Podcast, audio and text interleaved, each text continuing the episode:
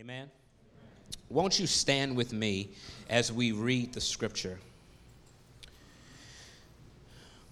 Open your Bibles with me to Psalm 130.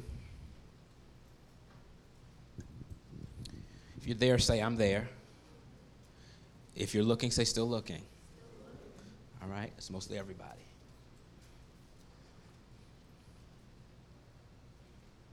My son was having a good time in worship as well, backflipping out of my arms in some kind of miraculous way without falling on the floor. But uh, yeah. Psalm 130. I'll begin reading, and if you don't have it, it's on the screen on the sides of me here. It says this Out of the depths I cried to you, O Lord. O Lord, hear my voice. Let your ears be attentive to the voice of my pleas for mercy. If you, O Lord, should mark iniquities, O Lord, who could stand? But with you there is forgiveness, that you may be feared. I wait for the Lord. My soul waits, and in his word I hope. My soul waits for the Lord more than the watchman for the morning, more than the watchman for the morning. O Israel, hope in the Lord, for with the Lord there is steadfast love, and with him is plentiful redemption, and he will redeem Israel from all his iniquities. I want you to turn to the person next to you to help me announce this topic and say, Neighbor, today we're going to talk about a lifeline in a sea of trouble.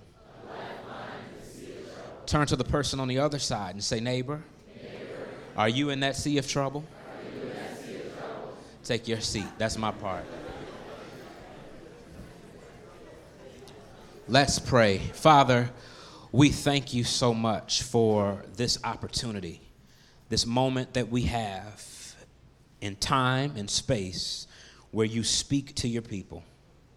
So, Lord, I'm asking that you speak. I'm asking that you would take your word, which is sharper than any two edged sword, to let it cut going in and coming out. I pray, Lord, that you would do a few things, that you would convict people who already know you to draw nearer to you in obedience and faith. Then I pray, Lord, for people who don't know you that may be here, that, that at the conclusion of this, they would place full faith in Christ Jesus. Lord, I ask that you would let me decrease so that you might increase. Hide me behind the cross of Christ, Lord. Uh, let your face shine as a result of this, not me, not any church, but that Jesus would be seen. Give me words to say Give me boldness to say it. Give us hearts that are receptive to what you say and feet to walk in obedience, Lord. We need you at this moment. It's in Jesus' name I pray this. Amen. So it happens the morning of May 26, 2013, that the AHT Jascon 4 was tugging its way off the coast of Nigeria in the Atlantic Ocean. When Harrison Okene was going about his regular morning routine, some people in the room are going to understand this routine. It's when a certain time, when the clock turns at a certain point, your bladder wakes you up out the middle of your sleep and makes you go to the bathroom to answer nature when it calls. Harrison Okene was going about his morning routine that he did every single morning, but what he did not know was that this morning would be unlike any of the mornings that he had seen before.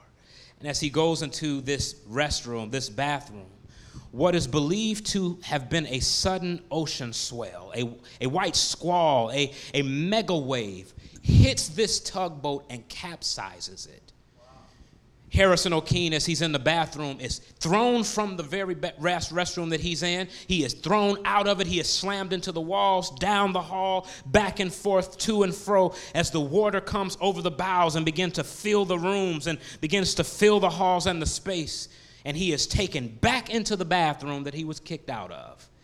And as this tugboat would make its way a hundred feet down to the ocean floor, finding its resting place, Harrison Okene would find a lifeline in a restroom that he would have 60 hours of air to breathe. Can you see him in this room as he hears no one to help him? All he can hear is the sound of the ocean brushing past the boat.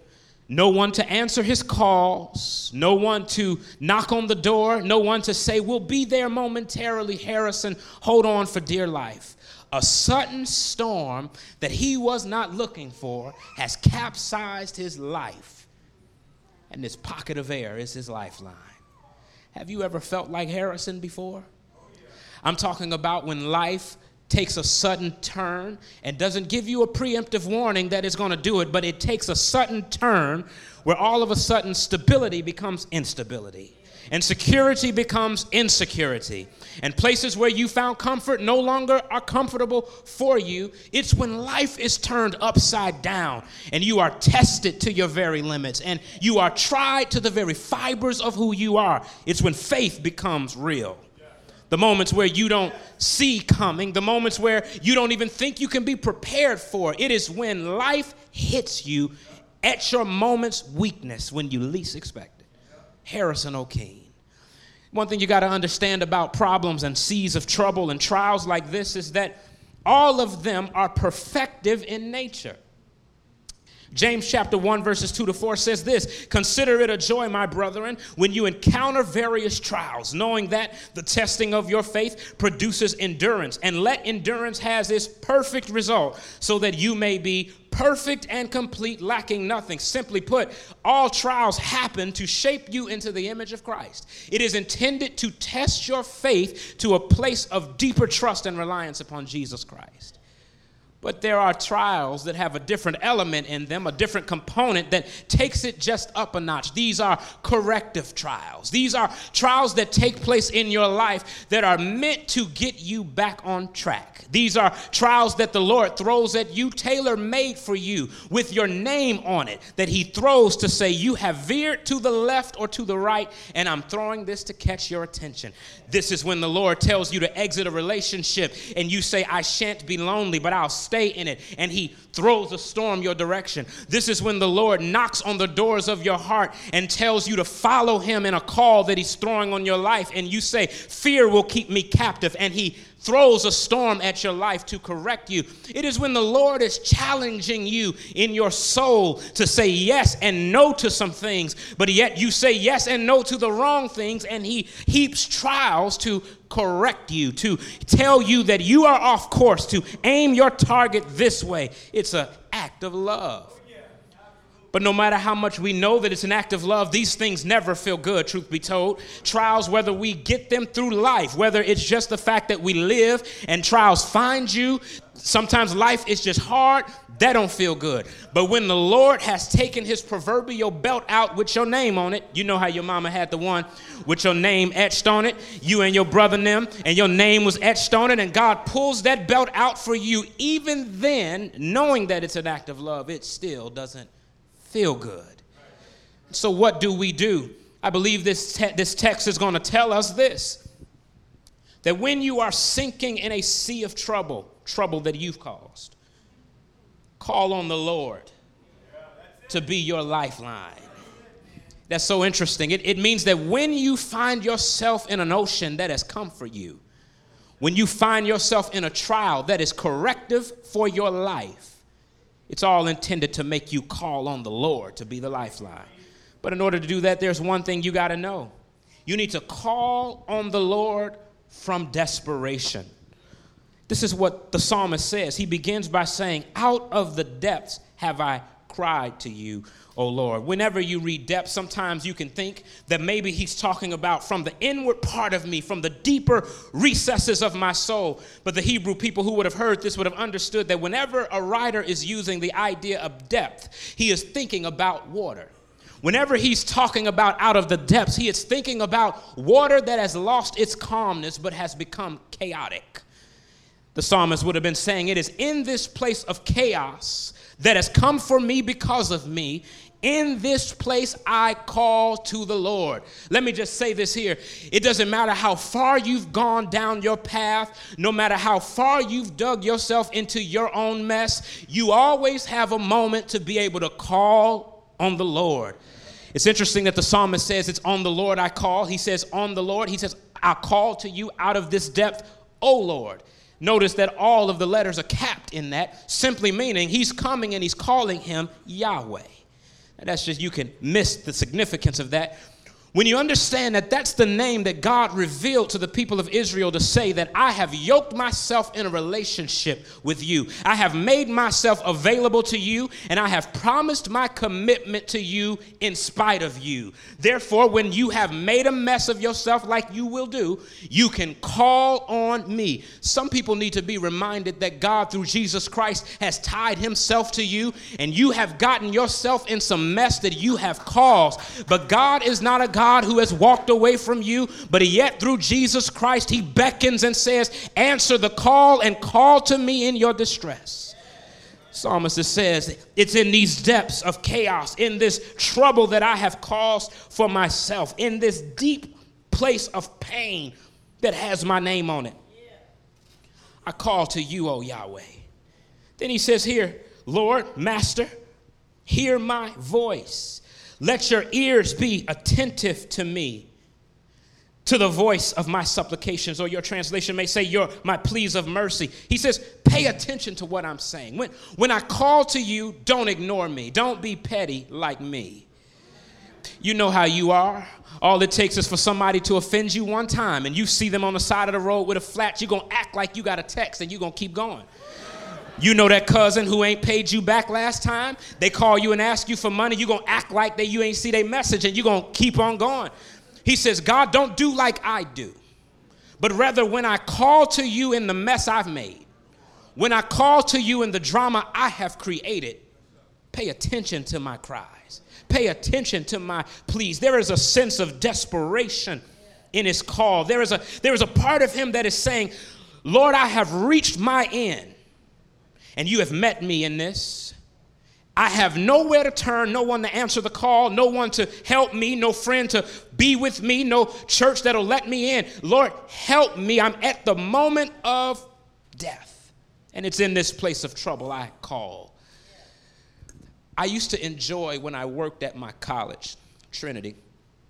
Every year we would do a retreat at this place called Camp Green Lake some kind of way, my coworkers and superiors found some devilish way to deceive me into getting onto a boat. I don't do that water ministry. You ain't, God ain't gonna teach me no lessons on no water. He could teach me on solid ground, and I can lay on the ground and repent. Ain't nobody got, ain't nobody got no time for that water ministry. But some kind of way, they were used of the devil to tempt me to get on this boat and to get out on this water. I ain't the only one up in here. Some of y'all know who I'm talking about. You know that's you too. So we, I'm on this boat it's massive lake. Lake was huge. And I remember we're tugging out, no, not tugging, but you know, kind of, you know, little thing on the back. We get out into the middle of this water. Now I remember as soon as we left the dock, we could see a little bit of the seaweed, and I, you know, I was praying in all kind of languages. Lord, keep this boat afloat, Jesus. I give you my life, Lord. Any sin I've committed, I repent right now. Jesus, give me the water. I'll baptize myself. Um, but I could see the seaweed as we would go out further, the seaweed would disappear because the water was deeper. But some kind of way, we would arrive at this midpoint of this lake that had a sandbar. It's interesting here. This really messed up my understanding of life. How you can be in the middle of a deep lake, but yet come across a sandbar. And I would see people get out of their boats and stand in water in the middle of this lake that comes up to their waist. I remember seeing a father and his son in this water. The father says to his son, he says, Son, now you need to stay in my reach. You know how parents say, Don't leave out my reach. Stay in my reach. I need to be able to grab you because the sandbar is not stable. You know how it is with kids, or you know how it is with us. No always, for some reason, translates in our mind like yes. You know how you got friends that may speak different languages on Facebook? You can press see translation and find out what they're saying. No always means yes in your head. Uh, with my kids, no means yes, don't means do. So the son hears this and translates this in his head, and he begins to move further away from his father. And his father begins to move closer to him. And he says, Son, don't go any further. I'm telling you, it's going to be dangerous. And the son just continued to mosey on about his way. Father got busy, and next thing you know, the boy began to float. He began to quickly realize that the water had lifted him up and his feet are no longer stable on the ground. It's at the moment when he began to gasp and reach for ground that his legs would not dig into the sand because he was far away from the sandbar. He was at a point of desperation where he could not fight to bring himself back, but he needed to call on someone more superior to help. Let me talk to you for a second. God will not always toil with you, God will not always fight with you, but sometimes God will let you drift far enough so that you come to a place where you say, I cannot save myself. Father, in desperation, I call out to your name. And some of us are sitting in situations right now where we have drifted and the Lord has allowed drama to come your way where people don't want to be with you to teach you what God is saying. Some of us have messed up relationships in disobedience, and God has allowed you to go there to bring you to the place of saying, I'm desperate and I need your help, God. Nobody else can save me. I can't hear what they're saying. My friends are not my friends to help me, but only you, God, have the ability. The psalmist is saying that in those moments of chaotic storms, you call on the Lord in desperation. But not only do you call on him on desperation, but you approach him from humiliation. Look here, continuing on in verse 3. Psalmist says, If you, Lord, should mark iniquities. Now, iniquities means to twist, to bend, to pervert, to infract. But, but don't get westernized on just thinking this here. Iniquity in the mind of a Hebrew actually covered a lot. Whenever the term iniquity was used, the person was nine times out of ten talking about the infraction, the perversion, the act, but then he's also talking about the guilt that comes as a result of the act. But not only is there guilt that comes as a result of the act, but there is punishment that comes from the guilt. The psalmist is saying, if you were to mark all of that, I might only see one right now, but he says this. He says, if you were to mark iniquities, plural. He says, if you were to take tally, you know how you put the lines and you put the one across to make five? He says, if you were to keep score on my infractions and the guilt associated, he says, oh Lord, who could stand? Note how the reality of sin has humiliated him. He says, I know that I have committed an iniquity, that I am guilty right here. But if you were to add up the things I don't even know, I could never even have a, a right to call your name. I, I remember one day I was upset at the Lord. And, and I was telling him one day, I said, Lord, how could you let these things in my life happen? And this is when we all get arrogant like this. Don't act like you ain't never said this to God. After all I've done for you, I've given you my life. I have given this. I pay my offering and my tithe in church. Ain't nobody got to make me. I do it. I've been obedient to you. I have risked much for you. And you got the, you don't say audacity, but you say, but yet you've allowed this to happen to me. And I remember as I uttered these words out of my mouth without being spooky, the Holy Ghost began to show me sins I committed the day before. And to say, why ain't you talking about how you looked out your window that day? Why, why ain't you talking about how you were impatient with that person? Why ain't you talking about the finger you flipped at that car when he cut you off? Why ain't you talking about the stuff you don't want nobody to know about you, yet you got the audacity to talk about me? Here it is.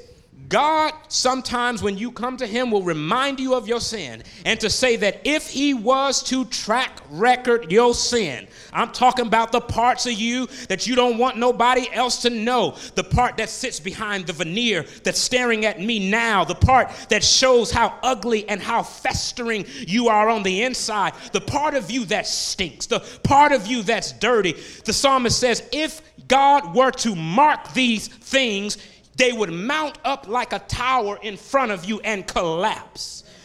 Psalmist is saying here, never ever think you can just come to God and think you're owed something. Don't ever approach the Lord and say, because I've placed my faith in Jesus, you owe me this. Because I've been obedient, you owe me this. Because understand, we're still nasty. And without the blood of Jesus Christ to cleanse us and even to vouch for us, we ain't got a name to stand on but the name of Jesus Christ. He's haunted by the reality of his sin, humiliation. But interesting here, he shows that God is not petty. He says this. These things, they would stand, verse 4, while this is true, Lord, verse 4, but there is forgiveness with you. Note the preposition with. It's almost as if forgiveness sits simultaneously with God. He's saying, although you could have the right to count this against me, you really do. My sin was not against anyone else but you. You got the right to count this and the 17,000 ones I did in the hour against me. But rather with you, when I come to you, you don't make me do a dance. You don't make me jump through no hoops. You don't make me say a bunch of words 50 times. You don't make me, you just say, with you there is forgiveness. It's, it's almost like saying that when I know I've done wrong, when I know I've gone this far over, that all I got to do is come to you and there is forgiveness. Let me, let me just say this here that if you have caused some drama in your life because of sin and disobedience, the Lord is trying to bring you to the point of saying, I ain't mad at you there is forgiveness. There is forgiveness with God. Somebody is haunted with guilt and burdened with condemnation now because you know what you've done. And God is saying, Come with me, there is forgiveness.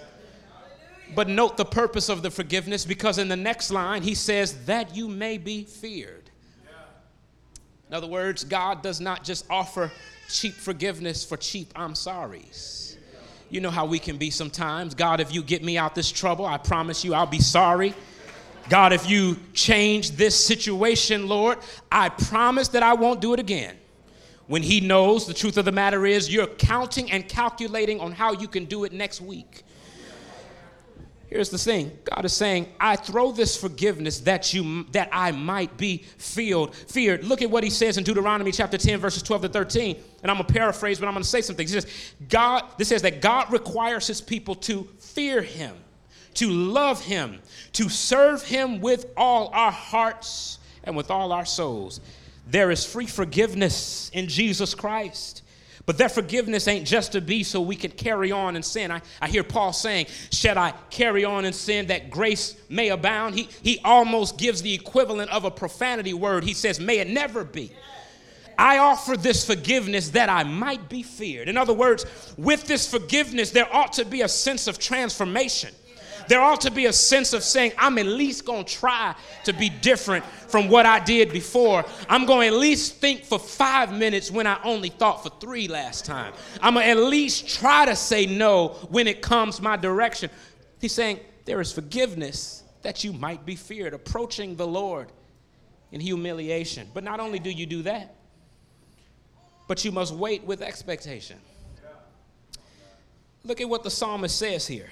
He says, I hear you, son. Verse 6, he says, I'm sorry, verse 5, he says, I wait for the Lord. My soul does wait. Soul being every ounce of me, my, the seat of my emotions, the, the whole person of me. He says, I wait on the Lord. He says, and in his word I hope. Notice how many times he says wait in that one line. Whenever you're reading Hebrew poetry, you pay attention to repetition because repetition implies emphasis. He says this He says, It is on the Lord I wait. He says, And then my soul waits. He's saying that although I know that forgiveness is free, he's saying, I understand that deliverance comes slower. Jesus don't make you jump left and right for forgiveness. He offers it freely because of something that happened 2,000 years ago. But sometimes you got to live with the drama you created. Sometimes you got to live with the spouse who don't trust you no more because of your sin. Some, sometimes you got to live with the job that wants to fire you. Sometimes you got to live with the drama because while forgiveness comes quick, the deliverance comes slow. But what does the psalmist say? He says, Although my situation that I've created has not changed and may not show any sign of changing, he says, I wait on the Lord. And it's not even a sense of just saying I sit down in my seat and play video games, but, but it's, a, it's an intentional waiting. It's a watching for the Lord. I, I wait to see his salvation from this. That's what the psalmist is saying here. He says, I wait with a sense of expectation. But then look at how he goes further in this. In verse 6, he says, My soul waits for the Lord. He says, waits again. More than the watchman for the morning. Indeed, more than the watchman for the morning. I love his poetic prose here, how, how he says this thing twice to place the emphasis on how he waits. He says, like the watchman, I wait. I wait. You got to understand that these people understood the city they lived in. That these people understood that their city was surrounded by walls, and in order to protect their city from enemies, they had to place watchmen in towers that surrounded the city. And there was no scarier job than the job of a watchman.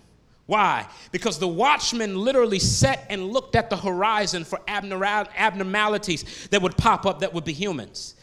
And when it got dark, there was a deep sense of fear that would set over the heart of the watchman because the threat would always come when you're least expecting it. So the watchman would watch. I can see him as he stares through the open bird, the bird hole of his watchtower, as he stares out into the horizon as far as his eyes can see. And he's praying that he doesn't see a person on the horizon. I can see them all with a sense of nervousness and expectation that the morning will come, but nervousness that it hasn't yet as they're watching and they're waiting because they know that the morning's going to come. How do they know? Because yesterday the morning came, and the day before that the morning came, and the day before that the morning came, but they have no proof that it's coming. They're watching as the darkness gets thicker, as they're waiting for the light to begin to pierce over the side. They're watching like the watchman. He's waiting with expectation that the sun is going to come. Here's what the psalmist is saying that when your situation don't change, there is a sense where you wait for the Lord even when you don't see him coming. There is a sense where you place your trust in him and your hope in him that the Lord who has the power to save you is the one who has the power to change the situation. But note that his hope is anchored in something. You go back up in the verse here in verse 5, before he even talks about this watchman waiting, he says, and in his word, I hope. Yeah. It's interesting how biblically illiterate Christians can be. How the only intake of Bible that we get can be on Sunday morning at church or through a podcast, maybe. But we never pick it up throughout the week. It operates almost like a paperweight in our home. It operates like a bookend, a decorative bookend at that, if you got a leather Bible. Or, or it operates for some grandmothers as a nice showpiece on a, on a fireplace mantle that collects dust. But yet we don't get in it. The, the psalmist says that, yes, I watch like the watchman, and yes, my soul waits, but it's only able to do that because it's anchored in something, and that is in his word. The word here used here is devar in Greek, which simply means the sayings of the Lord, the promises of the Lord. He says, I, I, I anchor myself on what the Lord already said. I trust that he will save me because Second Chronicles says that when his people humble themselves and turn from their wicked ways and call on him, he will hear from heaven and heal their land. He understands Psalm 91 where it says God will be with his man in trouble and he will deliver him. He understands Psalm 34 19 that the righteousness righteous people face many troubles, but the Lord will deliver them from them all. In other words, he says, I have a word from the Lord that is based in something he said that I anchor myself in. See, when you're not anchored in the scripture, you can be tossed to and fro. Your emotions can take you any which way you want to go. But when you understand what the Lord has actually promised you in Christ Jesus, it will make you watch and wait in expectation that the powerful God can change it. He says in His Word, I hope. He calls on the Lord out of a sense of desperation. He approaches with humiliation and he waits on Him with expectation. But finally, he trusts in the Lord for his redemption. Look at verse 7. He says, O Israel, hope in the Lord. This is interesting here because it's almost like the poem has taken or the song has taken a turn. On one hand, he's giving a testimony for his life. How many of y'all ever been to a testimony service? Some of you don't know what I'm talking about, Google it testimony service happened back in the day Sometimes it still happens. Sometimes it would be where that person who the pastor ain't never gonna let preach, like try to preach their sermon, and then the pastor would have to get up and shut that ministry down and be like, "You ain't preaching no sermons up here." And you know he'd be going long, almost expecting for somebody to get on the organ, and then like the pastor's like, "You better not get on that organ." That you know. But a good testimony service is when someone would testify about what God has done.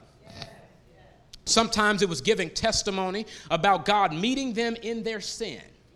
Sometimes it was giving testimony about God meeting them in their trouble. But it was a testimony. And, and, and it generally never was intended to be self aggrandizing. It wasn't intended to promote self more than it was intended really to be a way of preaching to the people about the faithfulness of God. That's what the psalmist is doing here. The psalmist writes this song of ascent that as they're going to worship the Lord, he is telling them, I've been there and I've seen the Lord answer me as I've waited on him and called on him in the trouble I created.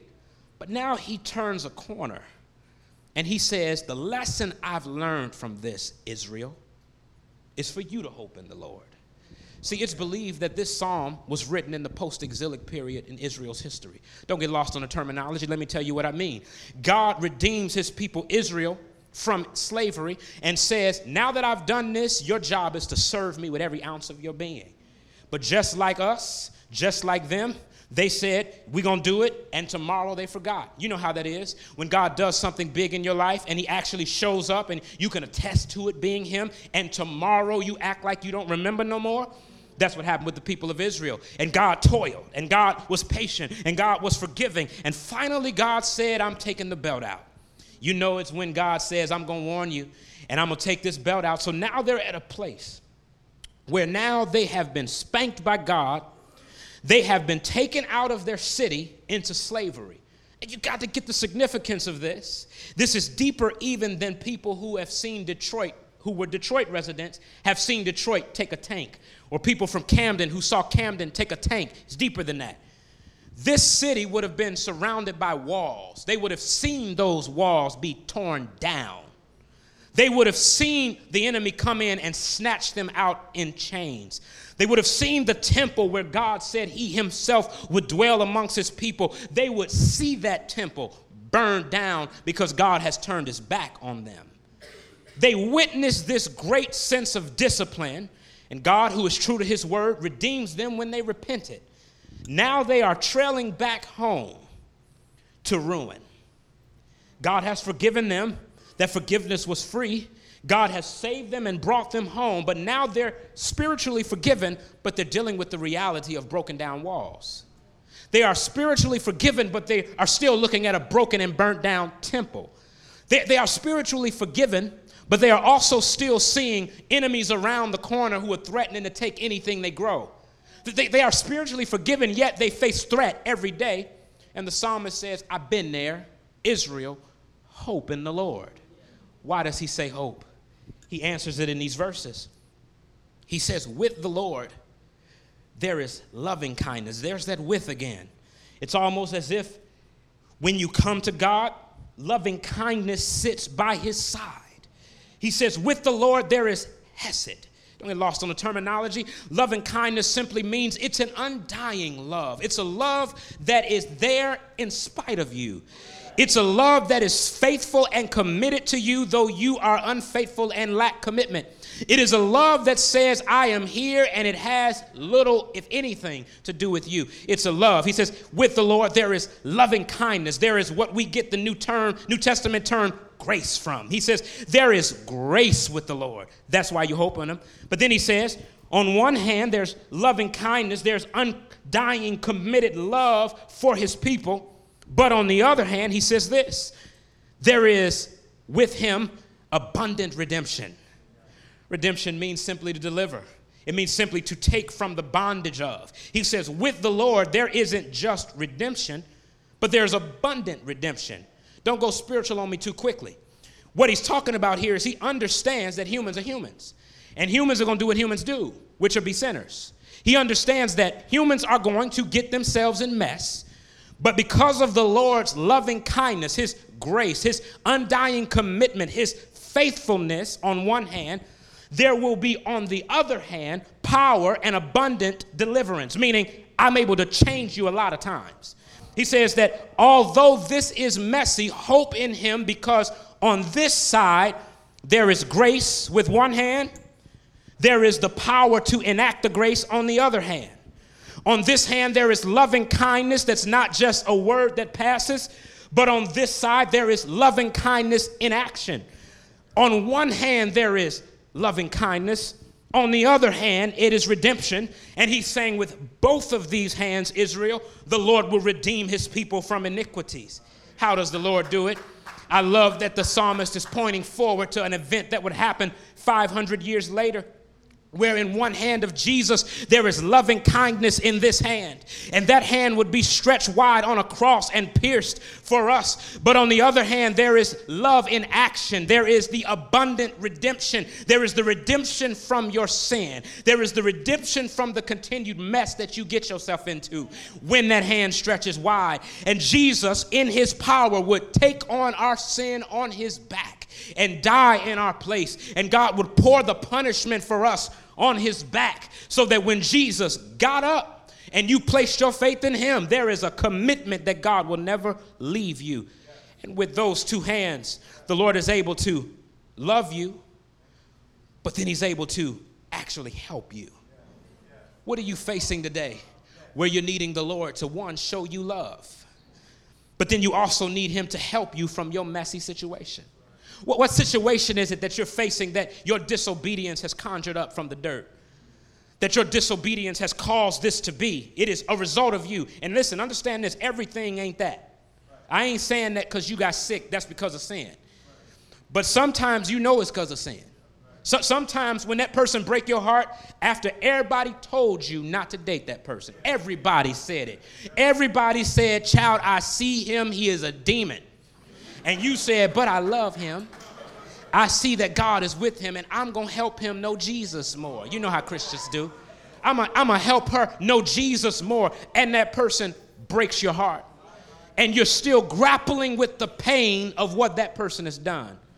What about when God has called you to move and you said, I won't move? And God says, I will move you. The drama that He has caused to push you out of your seat what is it that you're facing that you need Jesus to actually change?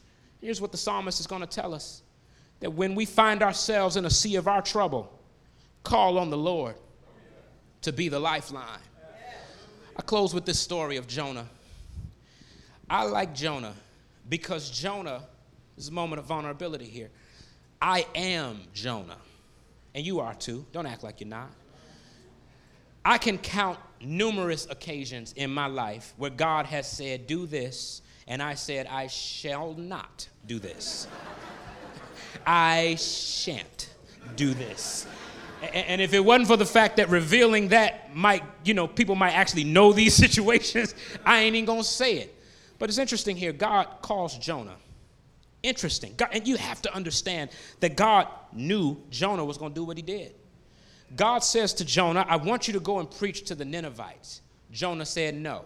I would rather see them burn in hell than to see them repent. Now, you got to understand why that's a big deal.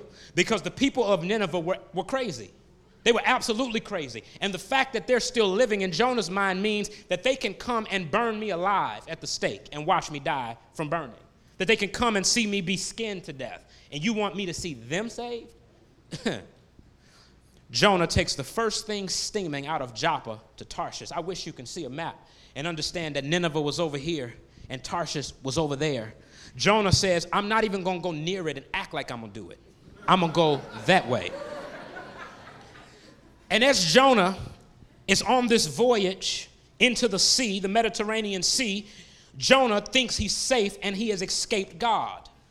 Jonah takes a nap a good old Baptist nap. You know, the nap you're gonna take after church, where you're gonna be sleep so deep, slob gonna be all on your face, breath gonna be tough when you wake up. Baptist nap, that's what that's called. Jonah falls deep into a sleep because he thinks he has escaped God. And the text tells us that he hurls a storm at him. I wish you could see the Greek here, the Hebrew here. It literally means he took a spear and formed it to take aim And he said, I know where Jonah is. I've tailor made this shot for him. And as Jonah is going where he is, God hurls a storm at him. Jonah is waking up and they throw all the stuff out of the thing and he says, Oh my God, what's going on? You could see the waves. This is why I don't do water. You could see the waves turning as the boat is flipping. And the text tells us that it began to break apart, where these experienced sailors were now afraid that they would perish. Jonah finally surrenders and says, Throw me overboard. You get to Jonah chapter 2 where there's a prayer, and most of us think that that's that prayer of repentance, but it's actually not. That is a prayer of praise, praising God for the answer to a prayer he prayed between chapter 1 and chapter 2. Jonah is in this water. The waters have calmed down, the boat has gone a different direction, and he's sinking. He can now see the seaweeds begin to grab his feet. He could see the base of mountains as he's going deeper down into the water. He's fighting to pull up as the currents are yanking him down the more he fights. And he comes to the point of saying, I can't fight no more. Jesus, help me. And somebody in this room today is at a place where God has turned it up in your life. And you are close to the spot of saying, I can't fight no more. I've fought you on every end. I've said no to you on this end and on that end, but I've got no more fight left in me. You have created this drama for me. Here's the simple thing that he's saying call on him. If you found yourself in drama you made, call on Jesus. If you find yourself in trouble that is tailor made for you, call on Jesus. If you find yourself in chaos that has come for you, calamity that is named for you, call on him. That's what the psalmist is trying to say. And let Jesus be the lifeline in your sea of trouble. All heads bowed, all eyes are closed. Heavenly Father, we thank you for this day. Thank you for Jesus, the physical picture of your grace. That uh, we can't save ourselves from so much stuff from anything. But Jesus has the love that ain't just love, but he has deep commitment to us. Jesus, you have, in the other hand, the ability to redeem us from the many messes we find ourselves in. And I pray, like the psalmist said, that you would pull us from our mess. We thank you in Jesus' name.